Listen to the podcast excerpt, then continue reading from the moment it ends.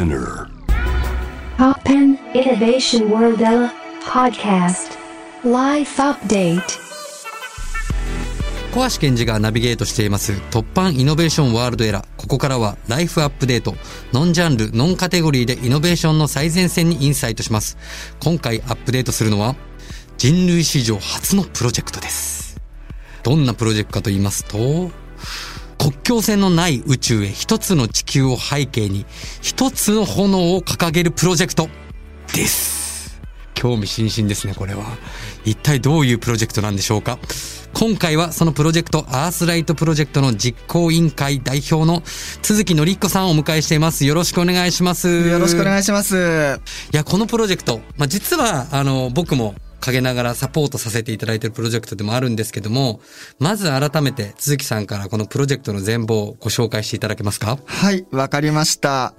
アースライトプロジェクトは、スペースバルーンという風船にですね、ゴム風船に燃焼器をくくりつけて。成層圏に向けて打ち上げて、上空 30km のところで、一つの地球を背景に炎を点灯し、その映像を全世界に配信するという、そういうプロジェクトになっています。壮大ですね。これは、実際、え、宇宙までは行くんですか？実は宇宙が、えっと、上空さ 100km なので、はいはいそこまではいかないんですけれども、はいただこ国際宇宙ステーションから見える景色とほとんど変わらないような景色が、はい、見えるというふうに言われています。じゃあほぼ成層圏というか、そうですね、成層圏です。成層圏だ。はい。うわーじゃあそこに上げて、はい。そこで火をつけるってことですね。はい、火をつけます。それはなんかあれですね。このタイミングでやるとなんかこう、また別のちょっと宇宙の成果みたいな。ああ、そうですね。まあ、成果っていうのはね、こう、はいオリンピックがやってるものですけども、うんまあみんなの中の心のね、はい成果っていうのは、いろんな形であってもいいはずですもんね。そうですね。あの、何か思いを込めて火をつけるっていうこと自体にすごく大きな意味があるんじゃないかなというふうに思ってます。こんなでも壮大なプロジェクト。はい。え、今、鈴木さんは、大学、在学中ですか？はい、そうですね。大学院の博士課程ですね。そうですよね。はい。こんな壮大なプロジェクトをなんでこう始めようと思われたんですか？あそうですね。えっと、僕自身は、えっと、ずっとオリンピックっていう世界を夢見て活動してきていたんです。うんというのは、まあ、僕自身がえ結構その貧しい家庭に生まれて、で、自分の人生がなんか家の仕事を継ぐっていう形で決まりきっているっていう、その人生を壊したいと思った時に、オリンピックっていう世界に何かその可能性というか自分の人生をどうにかしてくれるんじゃないかみたいな、ん。そういうのを感じて、えっと、招致が決まった直後ぐらいにですね、はい。本当にまだ当時大学1年生だったんですけど、団体を立ち上げて、なんかやっていこう、学生なんかやっていこうみたいな感じでん、活動を始めていったんです。なるほど。で、その活動の中で、ある時、まあ、やっぱりこう、それだけ、まあ今200人ぐらい学生いるんですけどそれだけ人集めて動いてるからには何か自分の集大成みたいなプロジェクト欲しいなとか思ってた時うん。に、あの、オリンピック成果についてのトークイベントみたいな、まあ学会みたいなのに行ったんですね。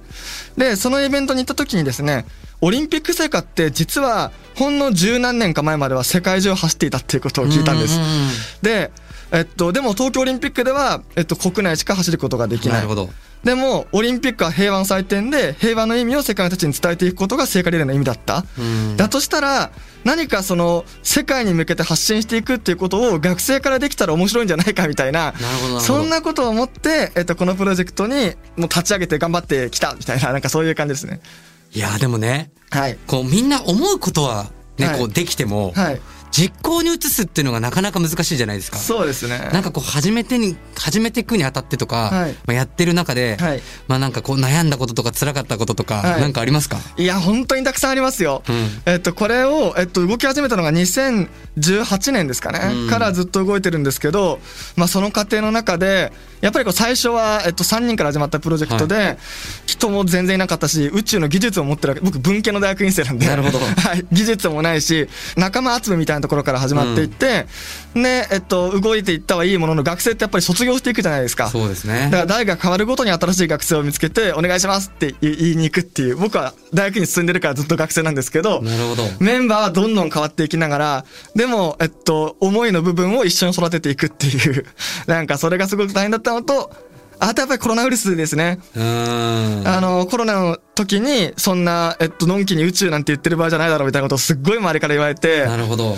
でも僕は、やっぱりこう、大変な時こそ夢みたいなものって必要だと思うんですよ。うんうんそういう、なんかこう、未来がちょっと楽しみになるから今を頑張れるっていうところってあると思うんですよね。で、それは僕自身の人生の中でもそれは結構すごい痛感してきたものでもあったので、まあそういう夢みたいなものを、まあいろんな人たちと共有していきたいっていう思いがあったんですけど、でもまあ、仲間とか社会からの声とかはかなり大変でしたね。そうですよね。はい。僕はな結構本当にあの、プロジェクト当初から鈴木くんのことを見てるんですけど、はい。本当に今鈴木くん含めメンバーが、どんどん日を追うごとに、どんどんどんどんこう輝いてる顔になってきて、はい。もう僕ね、何度もこう、打ち合わせの時も言ってるんだけど、はい。もう結果よりも、はい。このプロセスに起きているはい。みんなの顔がもう素晴らしい、この、これが生きている証拠だと。うんうん。これを本当にみんなに見ていただきたいなっていうのをはい。すごく思っていて。いや、ありがとうございます。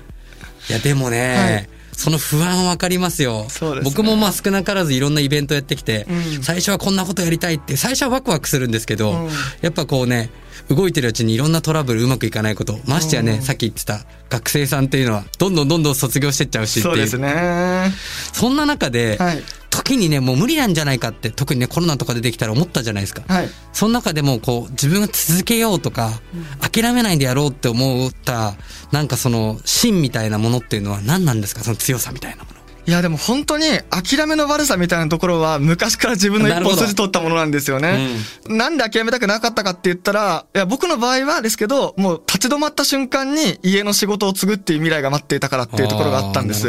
だから僕は、えっと、本当は中学校卒業してすぐに継がなきゃいけなかったんですけど、うんそれが嫌で特大生制度を取って高校に行って、ちょっと本当にいろんな偶然があって大学に行けてしまったんですよね。だから今あるその瞬間を大切にしたいというか今目の前のチャンスを絶対逃がさないみたいな感じの執念みたいなのは、うん。多分そういう背景からあったのかなっていう感じはあります。そんな中でもうつ、お前の夢にはついていけないよみたいな人も中には多分、いた、いたかもしれないんですけど、そね。はい。その中でも、いやなんかずっとこう粘っていくうちに、やっぱお前についてくよみたいな、なんか、鈴木くんについてくわみたいな人たちもやっぱり集まってきたんいやですか？めちゃめちゃそれはありますね。うん。あの実はそのオリンピックに向けての活動もあの最初6人から始めたんですけど、うん。あの途中僕本当に一人で活動してた時期が半年ぐらいあったんですよ。ななんですけどその6人って実は全員帰ってきて最終的にはちゃんと追い込んで追い出すことができたんですけど おーすごい。なんかそういう感じでもう最初は、えっと、まあ僕自身もすごく未熟だったし、ん。まあ、やっぱり自分のことしか考えてなかったから、ん。だからあのもっと社会のこととか周りのこととか仲間を大切にするとかっていうことを本当にこのプロジェクトを通して学んでいったなっていう感じはありますね。もうなんか、つっくん社会出る前に、はいもうなんか、3週ぐらい会社の人がやることをやってますね。会社の社長がやること。経験としては。ありがとうございます。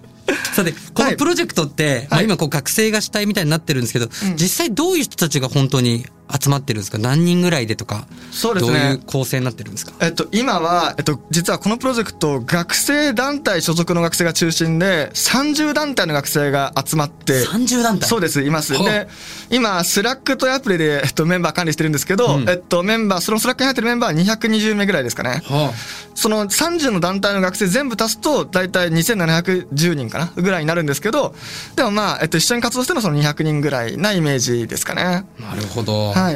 こう、プロジェクトにね、こう、うんあの、進めていく上で、ね、必要な資金っていうのは、まあ、おおよそこう、クラウドファンディングで集まれた、集めたみたいなんですけど、はいこのミッションをね、こう、達成されて、うん。どんな声が届きました？まあ、多分、クラウドファンディングこそ始める前はドキドキだったと思うんですけど、そうですね。途中過程僕も知ってますけど、はい。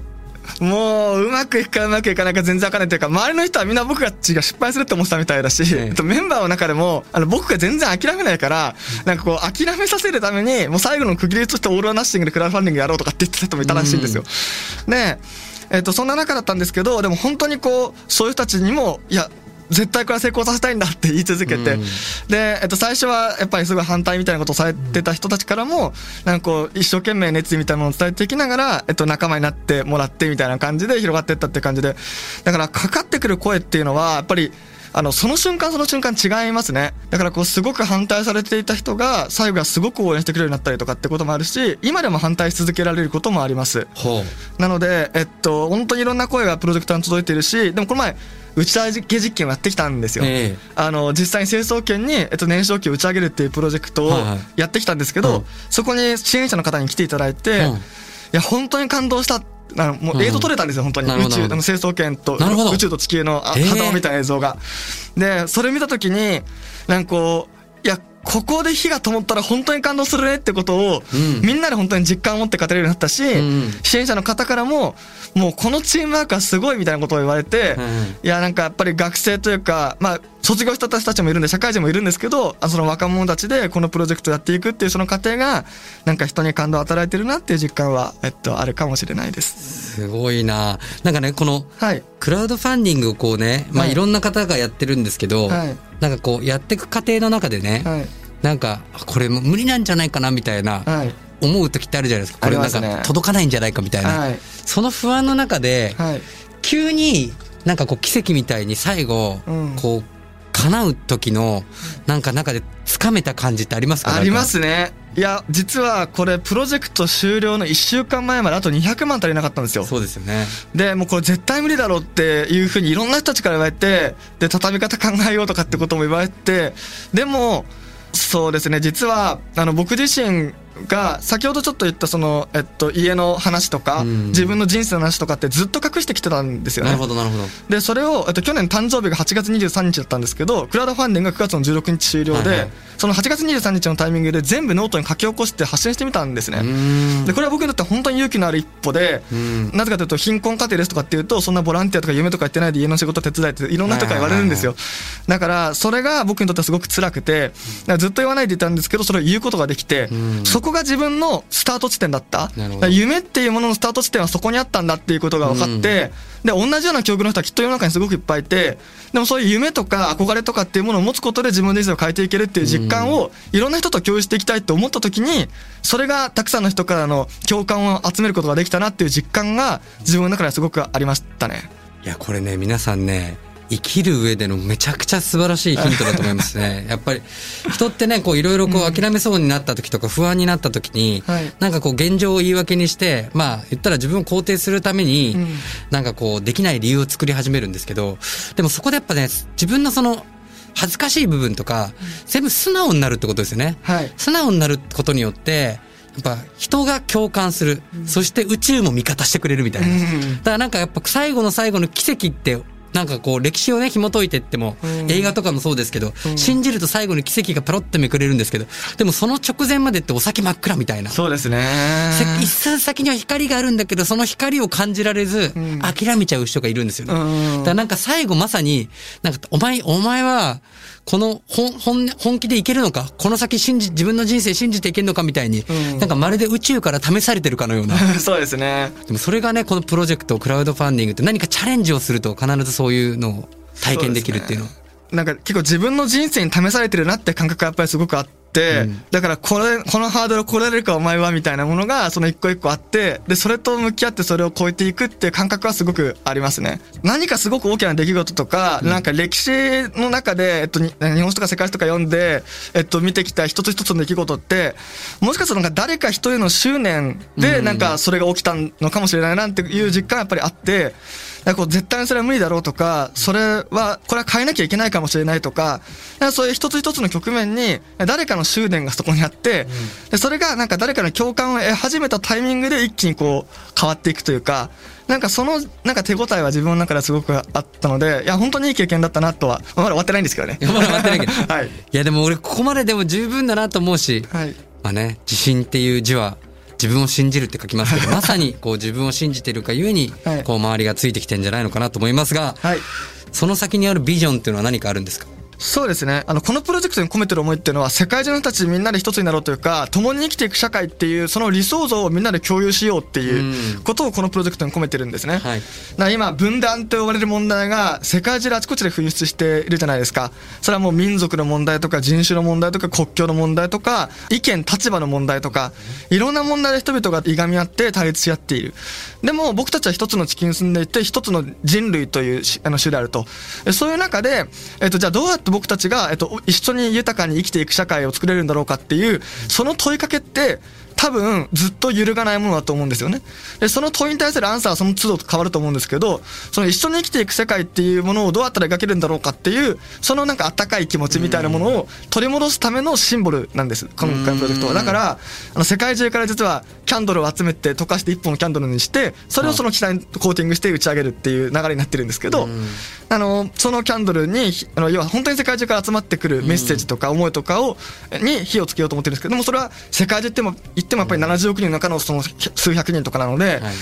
もっともっとたくさんの人たちにそれをシェアしていきたいと。だから、このシンボルを世界中の人たちとどうやったら共有していけるのかっていうところが、えっと、一つ僕たちの、えっと、今後の取り組みであり、あとは僕自身のもう少し広いビジョンで言うと、どんな環境に生まれた人とか、どんな境遇にいる人でも、自分の夢みたいなものを描いて挑戦できるっていう、そういう環境を僕は作っていきたいと思っているので、なんかそういう世界に向けて、あの、今回のプロジェクトをはじめ、いろんな、えっと、イノベーティブな、えっと、取り組みをしていきたいなっていうふうに思ってます。もう炎は一つですけど、はいそこから放たれるもうみんなのこう夢というか、はい。は本当にこう永遠に続いていくというか、そうですね。世界中、うんね、5, 5月だけじゃなくて、はいやっぱその起こした奇跡、そしてそこまでのストーリー、すべてが多分ずーっと伝わってきますし、はい多分都築さんの人生、関わった人たちの人生にずっと乗っかって、それはストーリーとして乗っかっていくんで、はい。どんどんどんどんその後も届けていってほしいですね。頑張りたいと思います。はい、ありがとうございました。ライフアップデート、今回は人類史上初のミッション、アースライトプロジェクトについて、実行委員会代表の鈴木紀彦さんにお話を伺いました。ありがとうございました。ありがとうございました。